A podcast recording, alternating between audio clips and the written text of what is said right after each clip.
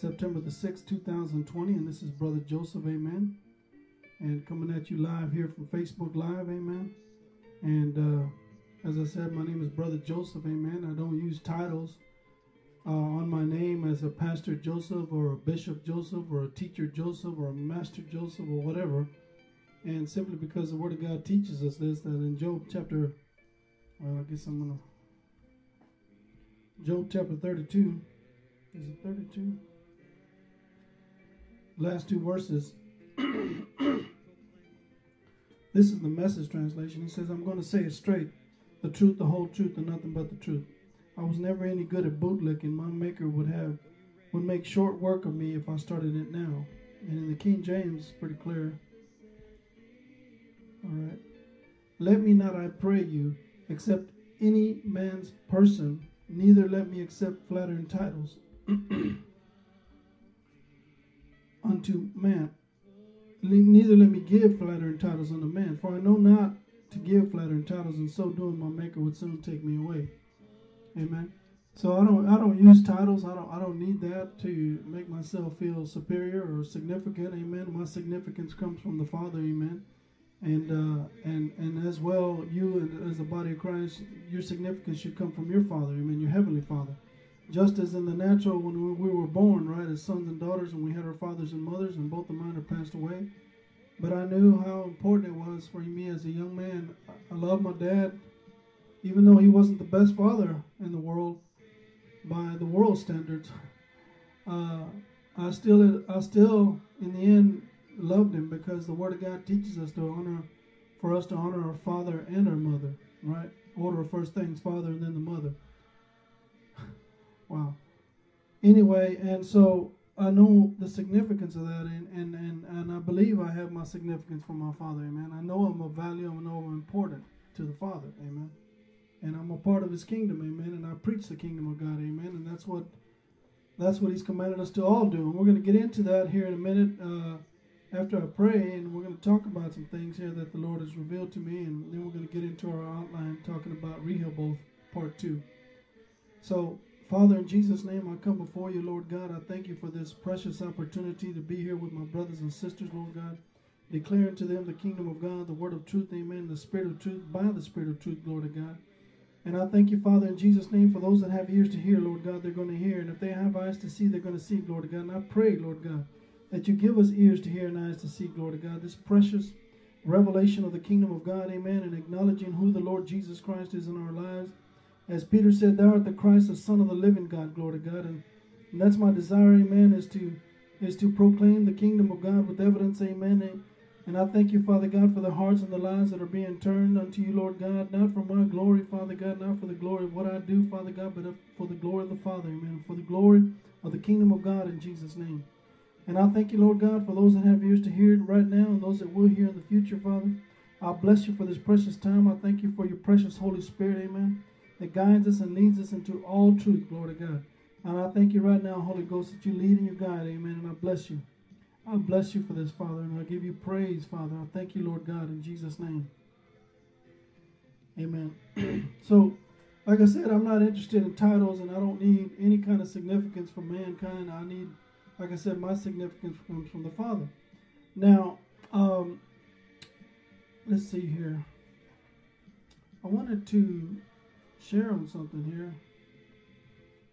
This morning, uh, not this morning, but Saturday morning, I woke up and uh, in the middle of the night, you know, sometime in the evening. I mean, at night, past. I mean, it was the next. It was September the fifth, and I woke up and uh, and I was thinking about a statement, and I woke up, you know, to go to the bathroom and stuff, and uh, and I thought about this statement right away, man. As soon as I woke up, I mean, I just rolled out of bed and it came out of my mouth, you know, repent for the kingdom of heaven is at hand. And then I started meditating on that, and I said, well, why repent? I mean, why why is that necessary, right? What's the deal with repent, right? Well, we know there's, if you've been following the teachings, you know, there's two words that we know of for repentance in the New Testament. One of them is metanoia, which means godly sorrow, and then the other one is metamelomai, which is you sorry you're sorry because you got caught, right? In other words, your children they get caught in the act doing something they shouldn't be doing, right? And then that's when they start apologizing and knowing that they're going to fear a consequence there. And uh, I'm sorry, Papa. I'm sorry. I'm sorry. I'm sorry. Right? But Jesus, I mean, John the Baptist came talking about repent for the kingdom of heaven is at hand. And so, like I said, I thought about why do we why do we repent, right? Well, what's the deal? Amen. And then I started, you know, like I said, I thought about the process of the growing up in the kingdom of God and how does this how do, how does this come into our lives so that we may come into the kingdom of God, right? Well, the, we know that John the Baptist came preaching and saying, right? Repent for the kingdom of heaven is at hand. Matthew 3 1 and 2. In those days, John the Baptist came, John the Baptist, preaching in the wilderness of Judea and saying, Lego, which is the word Lego here, which is to lay forth, that is a set course. Repent ye, for the kingdom of heaven is at hand. And then verse 3 it says, For this is he that was spoken of by the prophet Isaiah, saying, Lego, that is, uh, I lay unto your discourse the voice of the one crying in the wilderness, prepare you the way of the Lord, right? Make his path straight. So, you know, when you prepare something, like, for example, you prepare your home, right? You're going to invite someone to dinner, you're inviting someone over, well, your home has to be in order, right? Or, you know, and, and that's what we do, right? We prepare even as we prepare our homes to receive, well, you have to re- prepare your heart to receive from the Lord, right? You can't be all full of arrogance, full of pride, right? You can't uh, have a hard heart. I mean, just as the ground has to be cultivated in order to receive the seed, John the Baptist was teaching us here prepare ye the way of the Lord, make his paths straight, right? Once again, when you plant seed, if you're planting a, in, a, in, a, in a big field, you plant rows, right? I mean, you you you create rows. You make straight rows, right? And in those rows, you're planting the seeds. Well, again, make his path straight, man. In other words, get your heart right before the Lord. Amen. Now, when you look at that in the message translation, Matthew chapter 3, verse 3, Matthew 3 3, he says, um, John and his message were authorized by Isaiah's prophecy thunder in the desert, the voice of one crying in the wilderness. Prepare for God's arrival. Make the road smooth and straight. Amen. And when you look at that in the Amplified, Lord of God, this is he who was mentioned by the prophet Isaiah when he said, The voice of one crying in the wilderness, shouting in the desert, Prepare the road for the Lord, make his highways straight and level and direct. Okay? Now, the word prepare, right, it means to make ready, to prepare, to make the necessary preparations, get everything ready, right? So now, we have to understand here something about the voice of the one crying in the wilderness and then the voice of Jesus Christ, right? Two distinct voices. And by the way, John was a transitional voice. We transitioned from the voice of John, the Baptist, the prophet, the voice of the Father. Now we went into the voice of the Son through Jesus, right? Now, there was something that was before the resurrection and after the resurrection. Before the resurrection, the scripture says that, excuse me, and uh, verse 6, Matthew 3 6, and were baptized of him in the Jordan, confessing their sins, right? So we take that in many circles and we we preach that, right? We preach that when an individual repents, he's got to confess his sin. But what we need to see here is that, first of all, John was before Jesus. He was the voice of the one crying in the wilderness, right? His voice was to the nation of Israel, right? The voice of the Father, the voice of one crying in the wilderness, were praying, get your heart ready for the Lord, right? And he was, they were confessing their sins, right? The word confessing here, exomologia, which means to acknowledge. In other words, they acknowledged that their lives were out of order with the order that had been given to them by the Lord, the holy law, right? The fire law. Amen. So their lives were all full of corruption, right? Their lives were full of what the Pharisees and the Sadducees and the scribes of those times and the doctors and lawyers had been given to them, right? Now, so there's something that happened before the resurrection of Jesus Christ, and then now, after the resurrection, this is how the word of God is written in Matthew, I mean Romans 10 9, that if thou shalt confess with thy mouth, homologia again, which means to acknowledge, with thy mouth the Lord Jesus, the Lordship of Jesus Christ, and shalt believe in thine heart that God hath raised him from the dead, thou shalt be saved. Right? And the word uh, confess here is, is the word to assent, that is covenant acknowledge. Acknowledge the covenant acknowledge what has just taken place here through the dying of our Lord Jesus Christ and the resurrection of our Lord Jesus Christ. So, again, we assent to the finished work in Jesus Christ. Amen. We acknowledge the covenant that has been cut. So, in other words, when you acknowledge the Lord Jesus Christ, you come into covenant. You come into the cutting phase of your life now. Now I'm going to begin to drop the seed of the kingdom of God in your heart. Right? So that that's what that's what the purpose of that is, so that we can grow up into a full, fully matured son or daughter of God. Amen. A tree that everybody can come to and lodge and get rest and find shade. Amen. We acknowledge and we accept and agree with the work that has been accomplished in Jesus Christ and acknowledge Him as the Lord of our lives. In other words, your word now dictates my life. If your word says it, that's what I adhere to. That's what I believe in. So we are in agreement. We are in covenant with with with our Father through the Lord Jesus Christ. Now we have a gateway or an entrance into the Father. Now heaven is open. Glory to God. Now the angels of God are ascending and descending because of the Lordship of Jesus Christ in our lives. And so what, what we come into is that we realize that we're forgiven, right? Not confessing your sins, but acknowledging, confessing the Lord Jesus Christ, our Lord, right?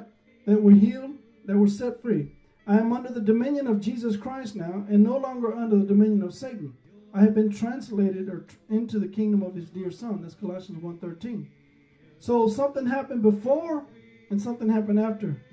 So before Jesus Christ died on the cross and resurrected, the people were confessing their sins. Right? They were repenting. But after Jesus Christ, now we confess the Lord Jesus Christ and believe in our hearts that God has raised him from the dead. We shall be saved. Not saved one time, right? Because there's a con- continual deliverance that's happening in our lives. God is forever, for, for, for our lifetime, cleaning us up, amen, and getting us sanctified and ready and set apart and fit for the Master's use. He's getting us ready to use us, glory to God, and to proclaim the kingdom. Now, and so we must repent and throw out everything we thought or think we know or knew about the kingdom of God and about the way of God and about Christianity and so on and so on. Because let me tell you, there's many voices out there, right, that are declaring. And some of them are declaring in the name of the Lord Jesus. Others are just declaring their own voice. You know, Buddha, right? Hindus have, uh, uh, I don't know what they have, but but you, you hear what I'm saying? There's a lot of voices out there, and they're not the kingdom of God. Even those that know about the Lord Jesus Christ and are getting born again, and those are getting baptized in the Holy Ghost, and so on and so on. The voice, right, is still not the voice of the kingdom of God. Right? What voice are you proclaiming? You see, your message is full of mixtures and overtones. You see, you got some of the world, you got some of Babylon, you got some of the kingdom of God. It's all mixed seeds still. Why? Because you haven't been emptied out. And you haven't gone from vessel to vessel. You see? And the voice of the Lord is, is that we got to empty out our hearts of what we thought and what we think we know, no matter how old and how long we've been in Jesus Christ, and how long we've known about the Word of God, etc., etc. No matter how long we've known about all this, we still have to repent. Amen. For the kingdom of heaven is at hand. So, in all this time, the voice that's been teaching us is the voice of mixture, right? The voice of idolatry. You know, 1 Corinthians 12 2, that you were Gentiles carried away unto these dumb idols, even as you were led. See, Paul, in that particular instance, was telling them that everything you think you know about spirituals and about what you think about the kingdom of God and so on, I need you to repent from that because everything you've been doing has been from dumb idols. And dumb idols lead to dumb things, right? We have many, many ideas of what we think the kingdom of God is.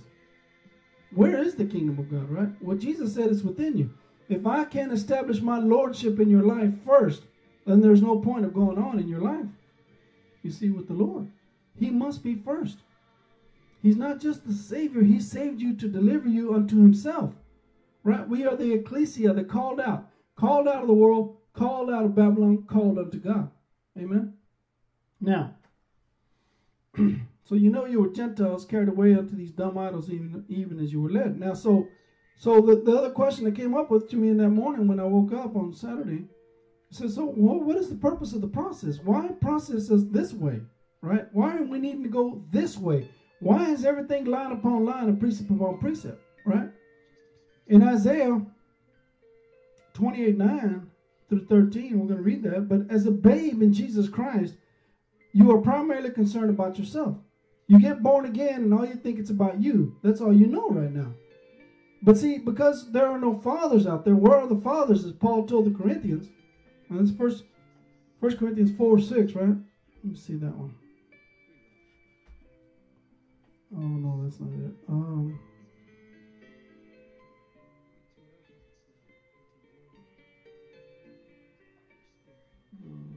Praise God.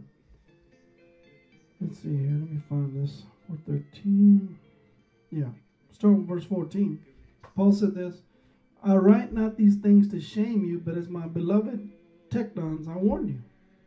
See, these guys had some maturity in their lives, but they were still being swayed, man. They were still involved in division. They kept separating themselves unto what they thought was the right thing instead of separating themselves unto Jesus Christ, right? And instead of coming under the unity and the bond of faith in Jesus Christ, they would rather come under their own covering. And every man that prays and prophesies with his head covered dishonors his head. See, if you've got another other covering, another covering, another other covering, wow. If you have another covering in your life, then then you're dishonoring your head. You see, because you're you're following that creed, you're following that religious system, right? And therefore you're not under direct uh, report to Jesus Christ in your life. So somebody else is your Lord, in other words. In verse 15, for though you have 10,000 instructors in Christ, yet have ye not many fathers. For in Christ Jesus, I have begotten you through the Lord, through the gospel. And the word begotten here is the one, a man of a man who fathered children. See now, so so Paul was their spiritual father, not in the sense that he needed to be known that he was a spiritual father. He was doing the work of the father. For the work of the father is to turn the hearts of the fathers to the children. Amen. That's what a father does. He loves his children. He wants his children to grow up and be strong and be mature. Amen. He doesn't want his children to be disobedient, rebellious, and lawless, and full of iniquity, which, which means without boundaries, without authority, without correction in their lives, right? For what son is he when the father doesn't correct, right? Are you bastards and not sons? You see? I talked to an individual recently, and uh, I'm not going to give any names, just just to say that.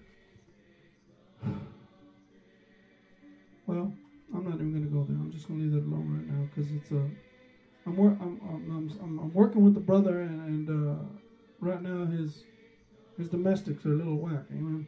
According to the word. So we have 10,000 instructors, right? So So before we move on into the Lord, obviously He wants us growing up. But as a babe, all you think about is yourself. All right?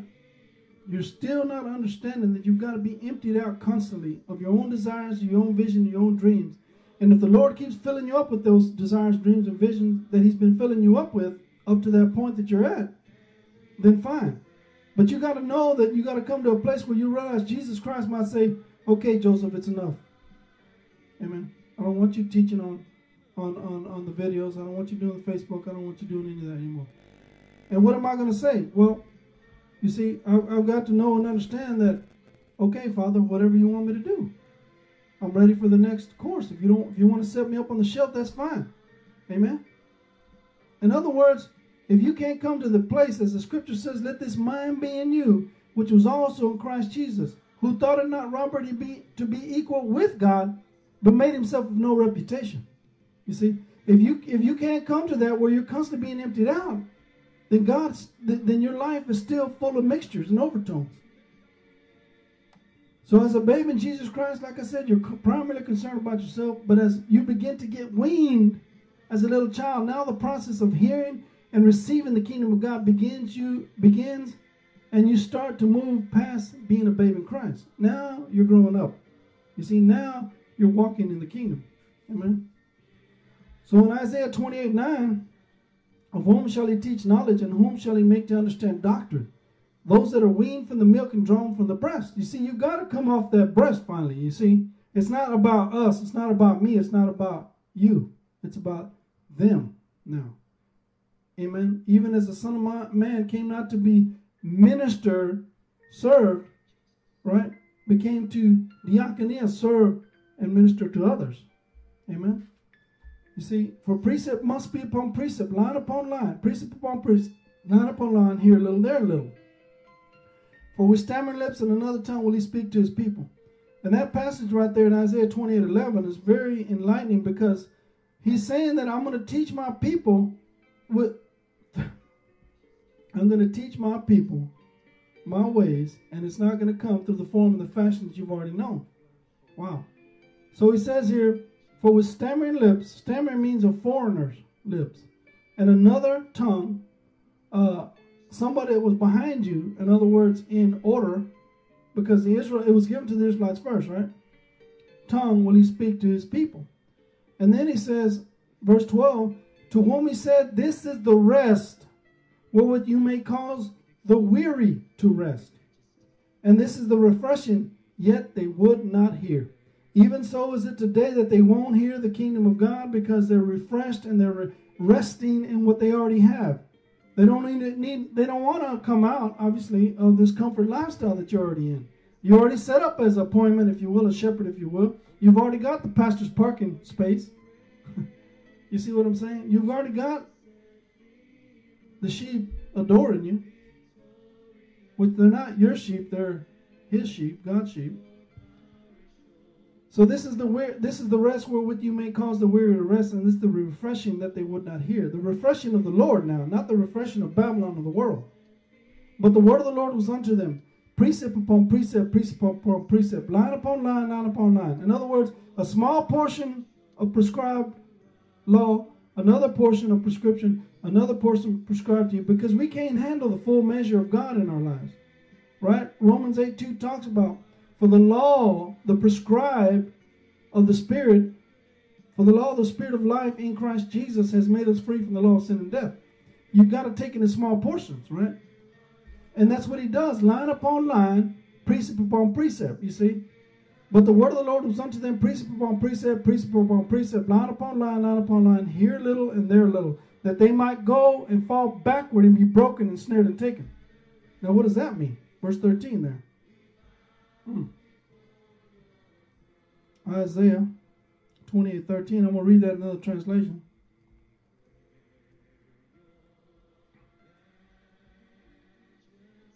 But the Master God has something to say to this. Watch closely. I'm laying a foundation in Zion, a solid granite foundation. Is that right? Yeah. Square, squared and true. This is the meaning of the stone. A trusting life won't. A trusting life won't topple. Is that what I'm reading? Isaiah 28 13. Yep. Now, let me read that one, the Amplified. Therefore, the Lord, the word of the Lord will be to them merely monotonous repeatings of precept upon precept. See, in other words, those that aren't hearing the voice, right? It's it's monotonous to them, right? They don't want to hear it properly, right? They don't want to repent and turn their lives. Rule upon rule, rule upon rule, here little, there little. That they may go and fall backward and be broken and snared and taken. Because see, now that you're in, that you're that you're at the end of yourself, right? Because you're in unbelief, apistia, repentance, apithia, I'm sorry. You're obstinate now against the kingdom of God. And, and in other words, he's got to take you to your end, amen, because you won't come to him any other way. Right? So we must come as little children and be humble, humble or humiliate ourselves. Look at this passage in Matthew 18, 1 through 6. At the same time came the disciples unto Jesus, saying, Who is the greatest in the kingdom of heaven? And Jesus called a little child unto him, set him in the midst of them. And he said, Verily, verily, I say unto you, except you be converted and become as little children, you shall not enter into the kingdom of God. You see, you can't come in, in, into the kingdom of God and start with a place full of knowledge and full of beliefs that you already have. You got to come as a little child, right? And convert it and be converted. Be turned, in other words. And who shall receive one such little child in my name receives me, right? Because I'm the Father, amen. You receive the little child and you raise him and train him up and mature him in the kingdom of God. That's the heart of the Father. To get him ready and fit, or her ready and fit, right? And and so there's plenty of work to do in the kingdom of God, you see.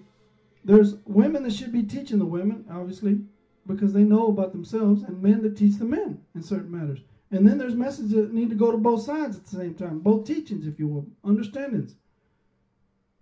But whoso uh, shall offend one of these little ones which believes in me, it were better for him that a milestone were hanged about his neck and that he were drowned in the depths of the sea. So this is important that you repent and turn from all iniquity, right? As a little child that, that hasn't been exposed to all the elements of the world, hasn't been exposed to manipulation and lying and stealing and rebellion and trying to make it his own way. You know, I had an individual tell me that it's okay to lie. Sometimes you have to lie. What? Oh my God. And and and of course, as Brother Jeff has been sharing recently, is that what else can you expect from that seed? See, thy seed and her seed. Thy seed, the enemy's seed. What else can you expect about people that aren't born again? Well, of course they're going to lie. Of course they're going to steal. Of course they're going to be lawless and full of iniquity, which means without law, because that's what they are. They haven't been born again, renewed in the spirit. Because after you're born again, when you're born again or after, you start producing the fruit of the Spirit the love, the joy, the peace, the long suffering, the gentleness, the goodness, the faith, the meekness, the temperance. You see, because that seed can only speak of itself. And that seed is in you, glory to God. And his name is Jesus Christ, the monogene, the only begotten of his kind. Now we're divine nature. Before we're corrupted nature. You see, self nature, sin nature. But now we're divine nature, glory to God. We live after this divine nature in our spirits, or after our spirits. Now, so it's important that you repent and turn from all iniquity, right? In Hebrews chapter 1, verse 9, he says, Thou hast loved righteousness and hated iniquity. Therefore, God, even thy God, hath anointed thee with the oil of gladness above thy fellows. Praise God. And now, this word I want to focus on here is iniquity. And iniquity is the word in, in the Greek anomia, or we get another word from that, anonymous, right? Because we don't want to be held accountable, so therefore we submit anonymously. we don't want to be questioned about it. But the word means the condition of without law. Because you ignore it, because you violate it, you're in contempt and violation of law, iniquity, and wickedness. And the Strong's it says illegality, that is a violation of law or generally wickedness. Right? Now, in Matthew 24 6, all right, I'm going to read this passage all the way to verse 14. And you shall hear of wars and rumors of wars. See that you be not troubled, for all these things must come to pass, but the end is not yet. For nation shall rise against nation, and kingdom against kingdom, and there shall be famines and pestilences and earthquakes in divers places. Is that happening today? Has it been happening for quite a few years? And he said, All these are the beginning of sorrows. Now, that word sorrow, Matthew 24 8, Look at that definition real quick?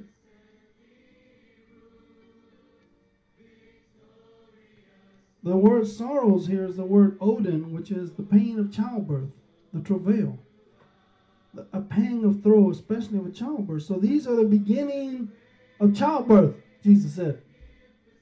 Now, how does that make sense? Well, in other words, now you're coming to an end of yourself. Now you're realizing that this tree of the knowledge of good and evil that you've been in after was the wrong way to go. Now you repent and turn to the Lord. Only when you come to an end of yourself. And they shall deliver you up to be afflicted and shall kill you, and ye shall be hated of all nations for my name's sake.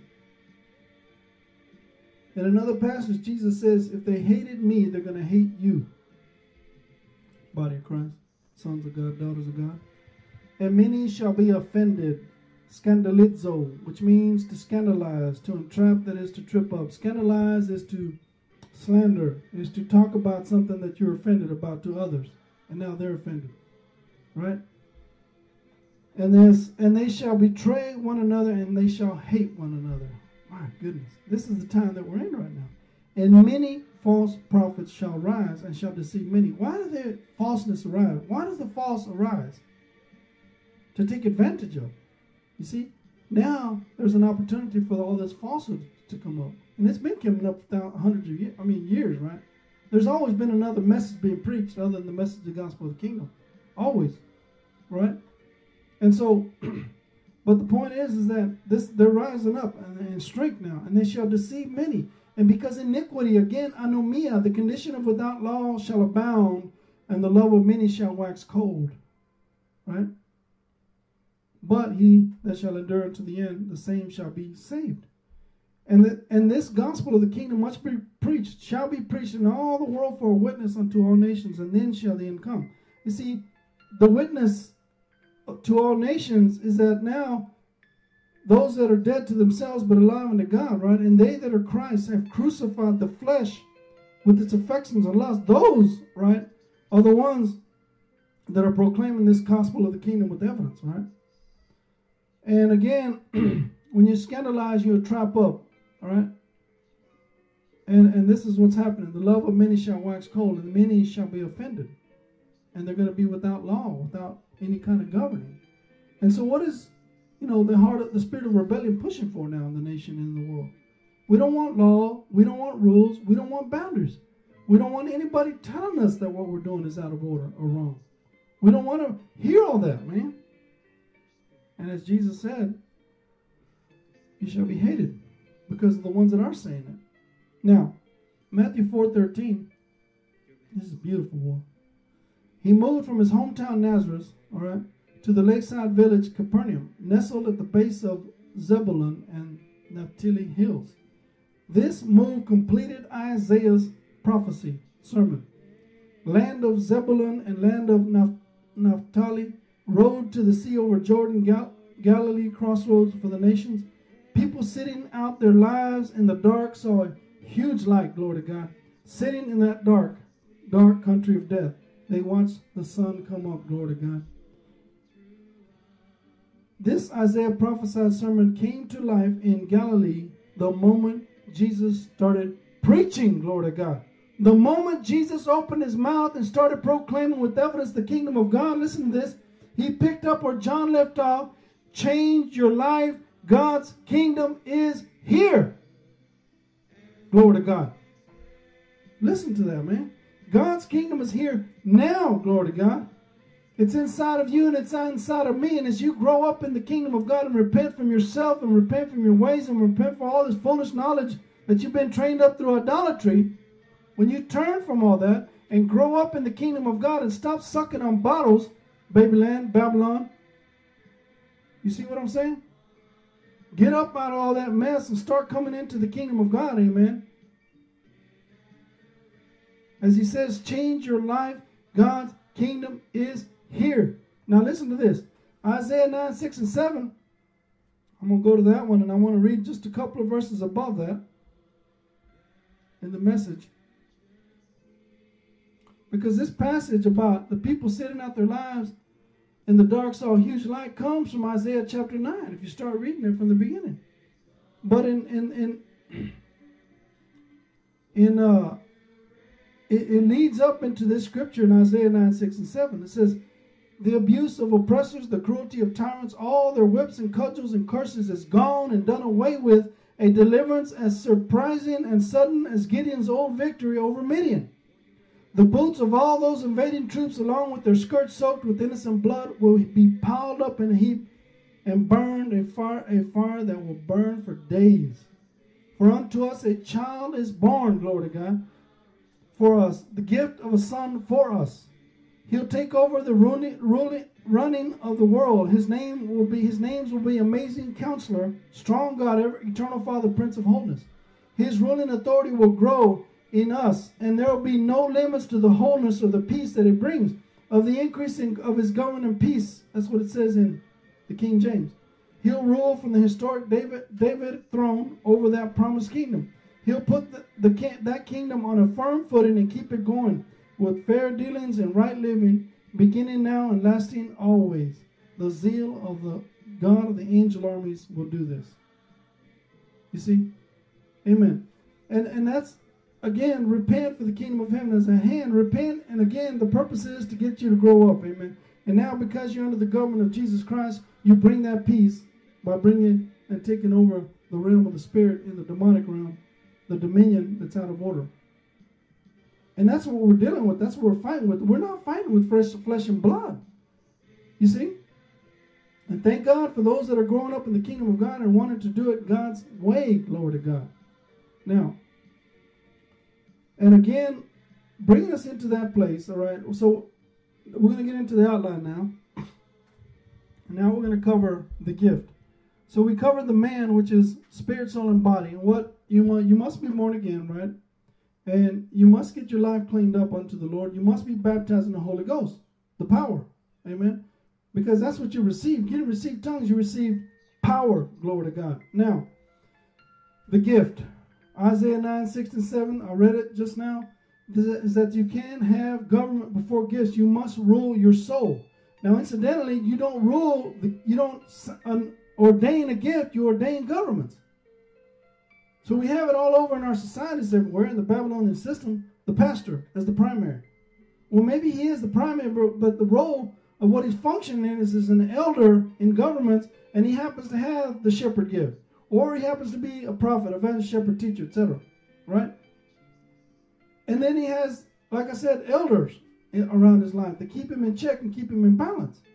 Even in the kingdom of God and the throne on earth as it is in heaven, even as it is in heaven, you've got the Father, you've got the Son, and you've got the Holy Ghost.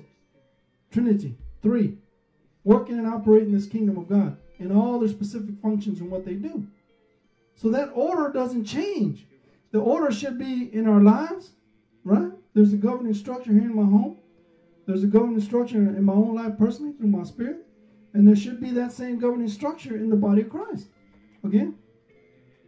But again, I'm to move past that now. So you you can't give peace if you're not under governments. Now, John 14, 27. Praise God. Take a look at that. Mm. Praise God. So John 14, 27, he said, Peace I leave with you. My peace I give unto you. Not as the world gives, give I unto you. Let not your heart be troubled, neither let it be afraid. See, you can't give peace if you don't have peace. If you're not under governments, you can't give peace. How can an establishing government come into a land that has chaos and confusion in their lives? How are they going to bring that peace wherever they go. See what I'm saying? You can't bring peace if you don't have peace. If you're not under the government of Jesus Christ, the rule of God in your heart, and in your life, then you can't get peace. Now, Philippians 4 7. And the peace of God, which passes all understanding, shall keep your hearts and minds through Jesus Christ. So the peace of God that passes all understanding. When you have peace, glory to God, of the government of God in your life, your, your, your life is full of, of, of fruit of the, after the Spirit. Amen. You're not moved by what you see or feel. You're moved according to the Word of God. And you're being led of the Spirit of God. If he doesn't, if he doesn't have a work for you to do, that's fine. If he's got something for you to do, that's fine. You're under the government of God. You see. Now. So in John 16, 33, I'm just going over some scriptures here, and I'm not going to cover them all. There's a whole I laid them out there because I want you to understand the principle of peace. Amen. These things have I spoken unto you that in me you might have peace. In me you have peace. That's what Jesus said. In the world, in the cosmos, you shall have tribulation. You're going to have tight, troubled situations. But be of good cheer, I have overcome the cosmos. I've already nikkei. And if I've nikkei or overcome the cosmos, Greek word nikkei there is overcome, Nike. If I've nikkei the, the cosmos, and guess what? So can you in me because my government is in your life. Praise God. Matthew 10 13. Look, look at this example here. And uh, in, in this example, he tells them, And if the house be worthy, let your peace come upon it. But if it be not worthy, let your peace return to you. You see, if they're coming under authority, amen, if they're obeying the word of God, right, and coming under that rule, then let the peace stay. But if they're not going to come under authority and they're not going to listen to the ways of God and understand and turn their lives, as Jesus says, repent. How do you say it? Love that, boy. That's over there in the message translation. He says, he picked up where John left off. Change your life. God's kingdom is here. You see? Man, change your life. God's kingdom is here. So if that if that's not going to happen, then you leave and you take the peace with you. They don't want the government of God. They can't have the peace of God. That's how it rolls. Now listen to this one. Verse 34. But whosoever shall deny me, right, before men, him will also deny before my Father which is in heaven. Think not that I am come to send peace upon the earth. I came not to send peace, but a sword. And what does a sword do? It divides, it distinguishes. If you're not going to be of me, then that's fine. You can stay in your iniquity and stay in your lawlessness, lawlessness, stay in your rebellion, stay in your perversion. Right? That's fine. I got to move on and keep preaching this kingdom of God. See? Now, so there's a whole bunch of scriptures right there, and, and I encourage you to go down go through those, and that's a, a second bullet point under the gift of, of uh, government for gifts. Now we're going to get into now the charisma, right? The gift of a man. So that gift has to be governed. You can't just all willy nilly and just do it just because you have the grace of God on your life. It's got to be governed. Somebody's got to direct you by the Spirit, and that's the Holy Ghost through Jesus Christ. Romans 11, 8, 11 29. All right. And this is a, a famous, you know, well known scripture. Romans 11, 29. And the base, base of this is for the gifts, the charismas, and calling of God are without repentance. In other words, God's not going to go back on on what he's what he's uh he's not going to regret what he's given you. Now, and so, but the problem is that you can exploit this in your life because the gifts and callings of God are without repentance. He's not going to take it away from you. He's already given it to you, body of Christ. And by the way, there's nine different Greek words for the word gift in the New Testament. In this case, he's talking about charisma, all right, which means gracious joy endowments. A charisma is to grant an endowment, a spiritual ability or qualification, and it's used many times in the New Testament. It makes room and brings you before great men. Look at this in Proverbs 18 16. Amen. Rehoboth is what we're talking about here. Room.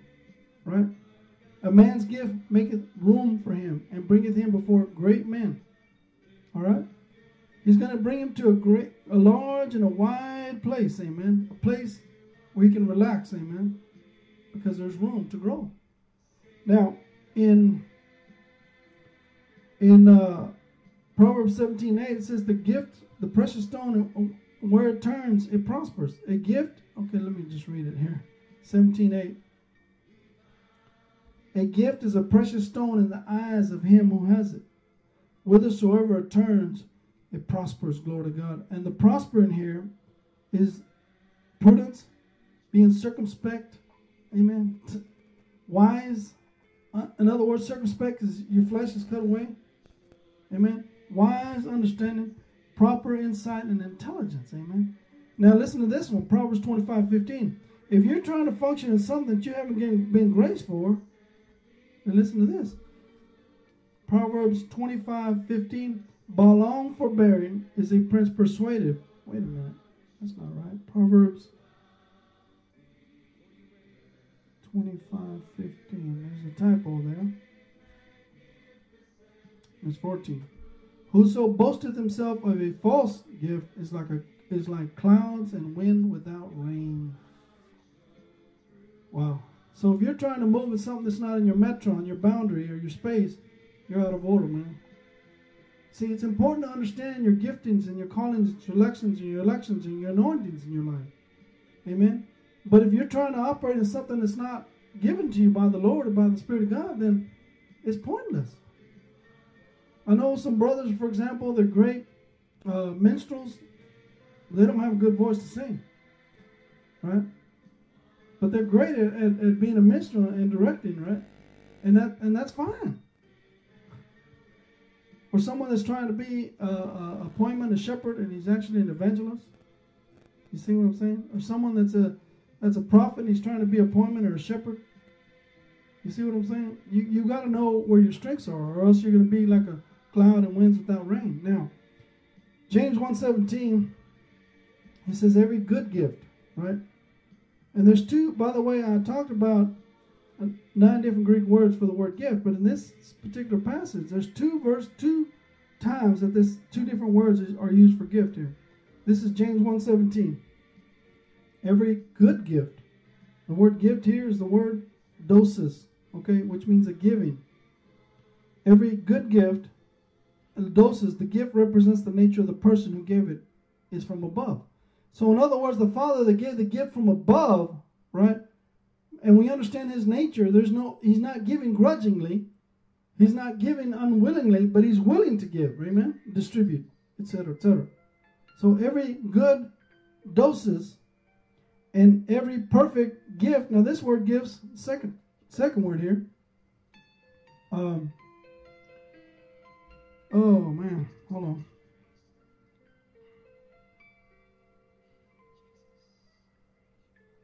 So that every good gift and every perfect gift, all right? The dorema is the perfect gift, a bestowment of one who grants to another. The one who granted and bestowed is the Father from above or from ascension, and he granted it down to you. He descended. In other words, it's the it's where it's coming from. Who gave it, in other words? Is from above and cometh down from the Father of lights, with whom is no variableness, neither shadow of turning. All right? So every good gift and every perfect gift comes from above, right? It's it's it's where it came from, and it's the nature of the person to give it. And so it's, it's two different things here. If you're if you're grudging in your giving, you see, then don't even give it, man. Check your heart first. Get your heart right. In other words, so we're talking about what God has given us, right? And it, and it's from ascension to the heavenly realm and comes down or descends from the Father of lights, the Phos, the Father of Phos. So in Philippians 4:17, 4:15, I'm sorry, Philippians 4:15. Look at this one real quick. Now we, you Philippians, know also that in the beginning of the gospel, all right, in the beginning of the gospel, when I departed from Macedonia, no church communicated with me as concerning giving and receiving, but only you, right?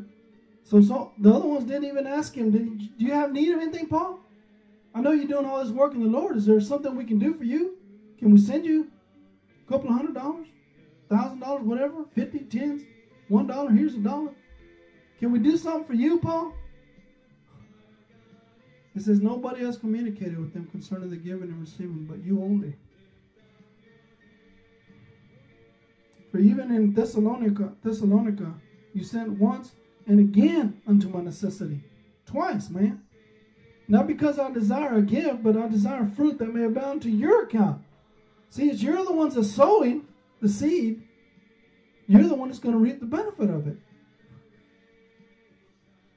Nobody else communicated with me, he said, but only you. That's precious, amen.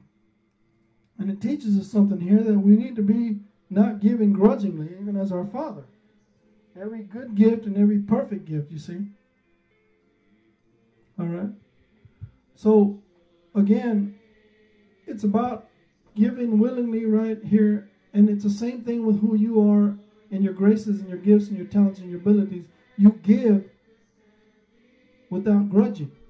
You see, you don't give uh, out of your necessity. In other words, if you're tapped, if you haven't been spending time with God and you're still trying to minister that gift, you're a cloud without rain at that point, man. It's not refreshing. But glory to God, if you've been spending time with God, you've been allowing the Holy Ghost to teach, and you've been meditating and praying and seeking God, amen. And you've been hearing from heaven, you've been going to heaven, you've been coming up and down, ascending and descending, glory to God. That message and that revelation is fresh and true, glory to God. And it's ministering grace to the hearers. As the scripture says, let no corrupt communication proceed out of your mouth, Brother Joseph, but that which is good to the use of edifying, that it may minister grace, glory to God, divine influence to those that are hearing. Praise God. Mm. So the scripture teaches us now in 1 Timothy 4 14 and 16, 14 through 16, 1 Timothy 4.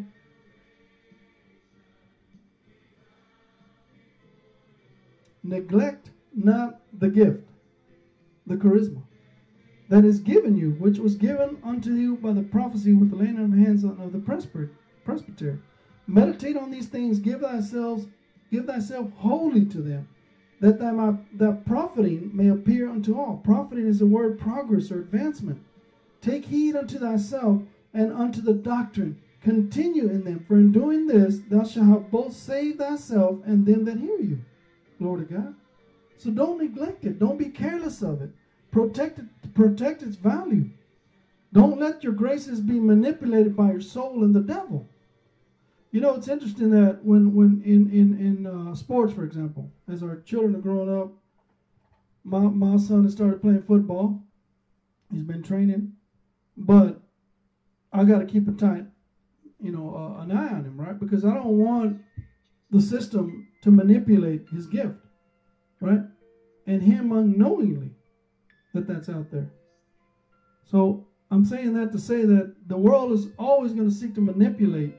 Amen. When they see that someone's gifted and talented and and has this, you know, depth in his brain, you know, in his knowledge, and he can comprehend and understand quickly, and he's 13 years old, he graduated graduated from college. The world wants to manipulate that and use it to its own glory. Amen. Well, don't do that, and don't allow yourselves, don't allow someone to do that to you. You see, and don't manipulate this thing. So he says, meditate means care for, attend carefully, revolve it in the mind. Meditate upon these things. Give thyself wholly to them. Amen. Holy means here, in and by and with. Give it. Give yourself to it. To what you've heard and what you've learned. That thy profiting, that your progress and advancement driving forward may appear unto all. Take heed that is retained, detained, pay attention to the doctrine. You will save yourself and those that hear you, glory to God. Amen.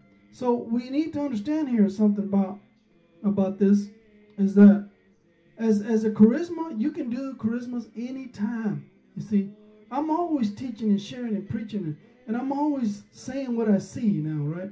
And and and I have to be careful with that because I'll say something that I see and many times it's perceived as, well, you're just too harsh, Joseph.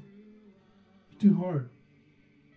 Well, anyway, take heed to yourselves, amen. Understand that uh, that what you have in you is very precious, amen.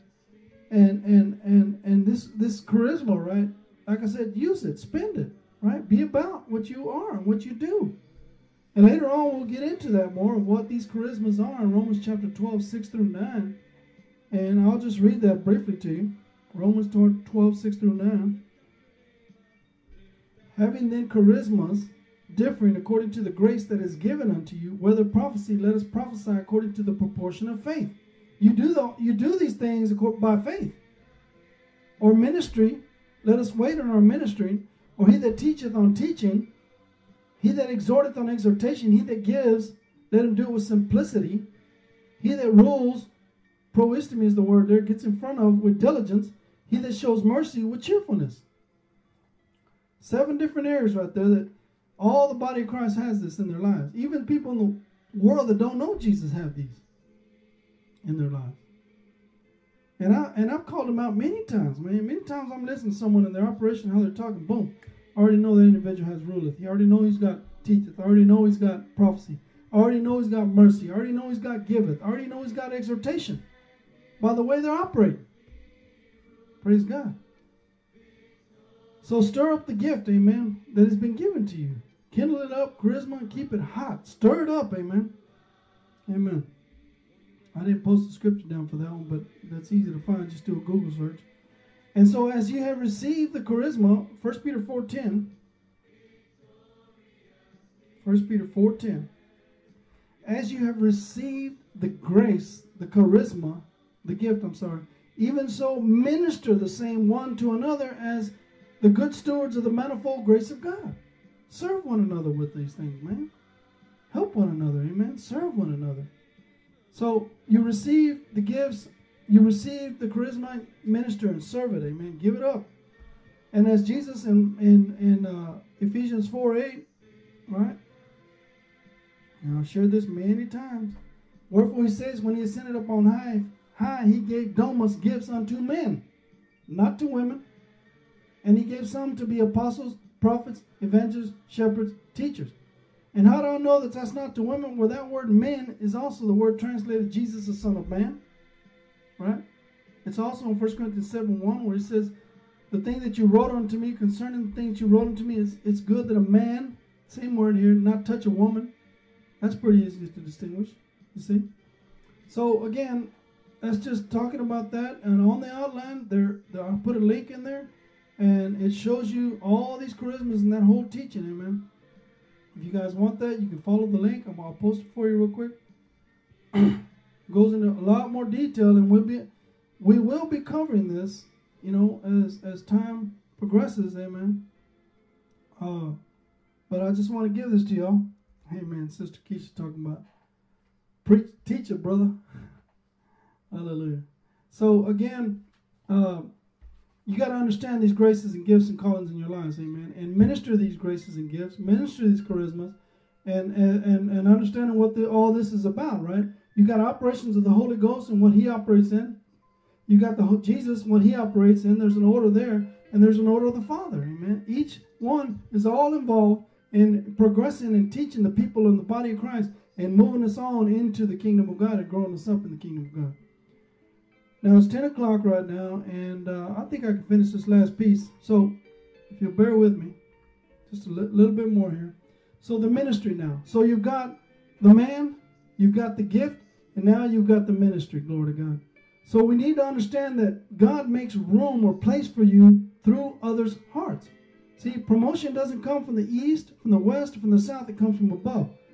That place that somebody has up there above you whether it's in a job, whether it's in your uh, where you work at, in the body of Christ, the man's gift is going to make room for him, and that gifting, other men of God will see that, and they'll make room for you. Amen. Save if you save your own soul, you're going to lose it. Jesus talked about this. Matthew 16, 25, you must acknowledge Jesus Christ as Lord. He's got to be primary. Don't sell out to anything just because it's a good gift, as far as monetarily wise, for example, or the perks that you're going to get out of it. That's not how we operate, man. You operate, and, and if God brings it to you, that's fine. But you've got to understand that don't be out there looking for that. Don't let that be your primary thing. For, for as many as are led of the Spirit of God, these are the huios of God, the matured sons of God, daughters of God. And seek not your own. 1 Corinthians 10 24. I want to read that one. Amen. Let no man seek his own, but every man another's. See, in other words, don't just be about your own. See, seek to help others as well. You see, serve, in other words, give and do what you are as a son of God or daughter of God. Don't sit there and try to manipulate the people to get your pockets fat. And that's where the falseness comes in. You see, the spirit of error versus the spirit of truth. The pseudo apostles, pseudo prophets, pseudo shepherds, pseudo, evangelists, pseudo teachers, only interested in themselves. Philippians 2 4, let not every man on his own things, but every man also on the things of others. Take care of, of one another, in other words. Don't be always about yourselves. Glory to God. And in Psalm 75, 6 through 7, I just quoted that, but let's go to it. Psalm 75, 6 and 7.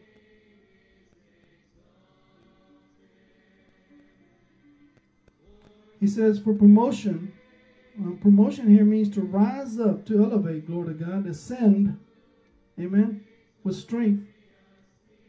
Comes not neither from the east, from the west, or from the south. But God is a judge. He puts down one and sets up another. In other words, who's the one that's acknowledging you? Authority is the one acknowledging you, right? In whatever given situation at your workplace, etc., and so on and so on, in the body of Christ, it comes from God, in other words. God is the one that puts down one and sets up another, man. So in Galatians 4 1, see, in other words, as a babe, you're not going to come into your inheritance. But as a son of God that grows up, now you're where Jesus wants you to be, where he is. Now I'll say that the heir, as long as he's a child, Galatians 4 1, Nepios is the word. They're different, nothing from a servant, though he be Lord of all. He's Lord of all. He's going to inherit it all, but he's still not ready to manage it all. I tell my sons time and time again if you cannot manage your own life, someone else is going to have to manage you, whether it be me, because you're out of order and doing whatever I need you to do or you're not doing, your schooling, the library, Walmart, even walking out on the road, there's order, man. Driving your bicycles and so on. But it's under tutors and governors, governors until the appointed time of the Father, governing. Somebody's governing. Even so, you, when you were children, Nepios, were in bondage under the elements of the world. So Nepios is always under the elements of the world, man. He's always being tossed to and fro. He's still not stable. A babe. But when the fullness of time was come, in other words, through all the hour of preparation, now it's time, God sent forth his own son. Amen. He sent, sent him forth exapostello, his own son. He dispatched him, his own huios, made of a woman, made under the law. Glory to God. To redeem that are, them that are under the law, that we might receive the adoption of sons that you might come into your place of maturity and strength and be set in the Father's house, glory to God. For in my Father's house are many, many mansions. If it were not so, I would not have told you. And if I go, I go to prepare a place for you, that where I am, there may you be also in your place of strength, in your place of maturity, in the field of strength that God has brought you into, Lord of God. The emphasis is the current move of God is on developing the character of a man. God needs you to be a solid son or daughter of God.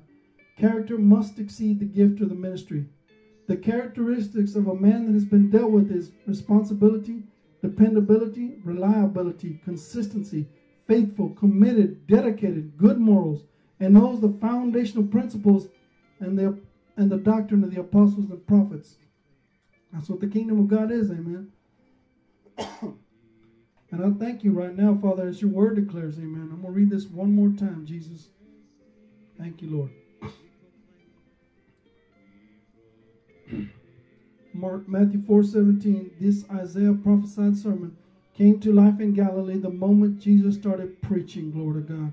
He picked up where John left off. Change your life. The kingdom of God is here. Glory to God. Father, I thank you for this precious opportunity to bring forth these words of life, Father God. Your word is life unto those who find them and help to all their flesh, Father. I pray and I thank you for those that have ears to hear and eyes to see what your spirit is saying to the church, glory to God.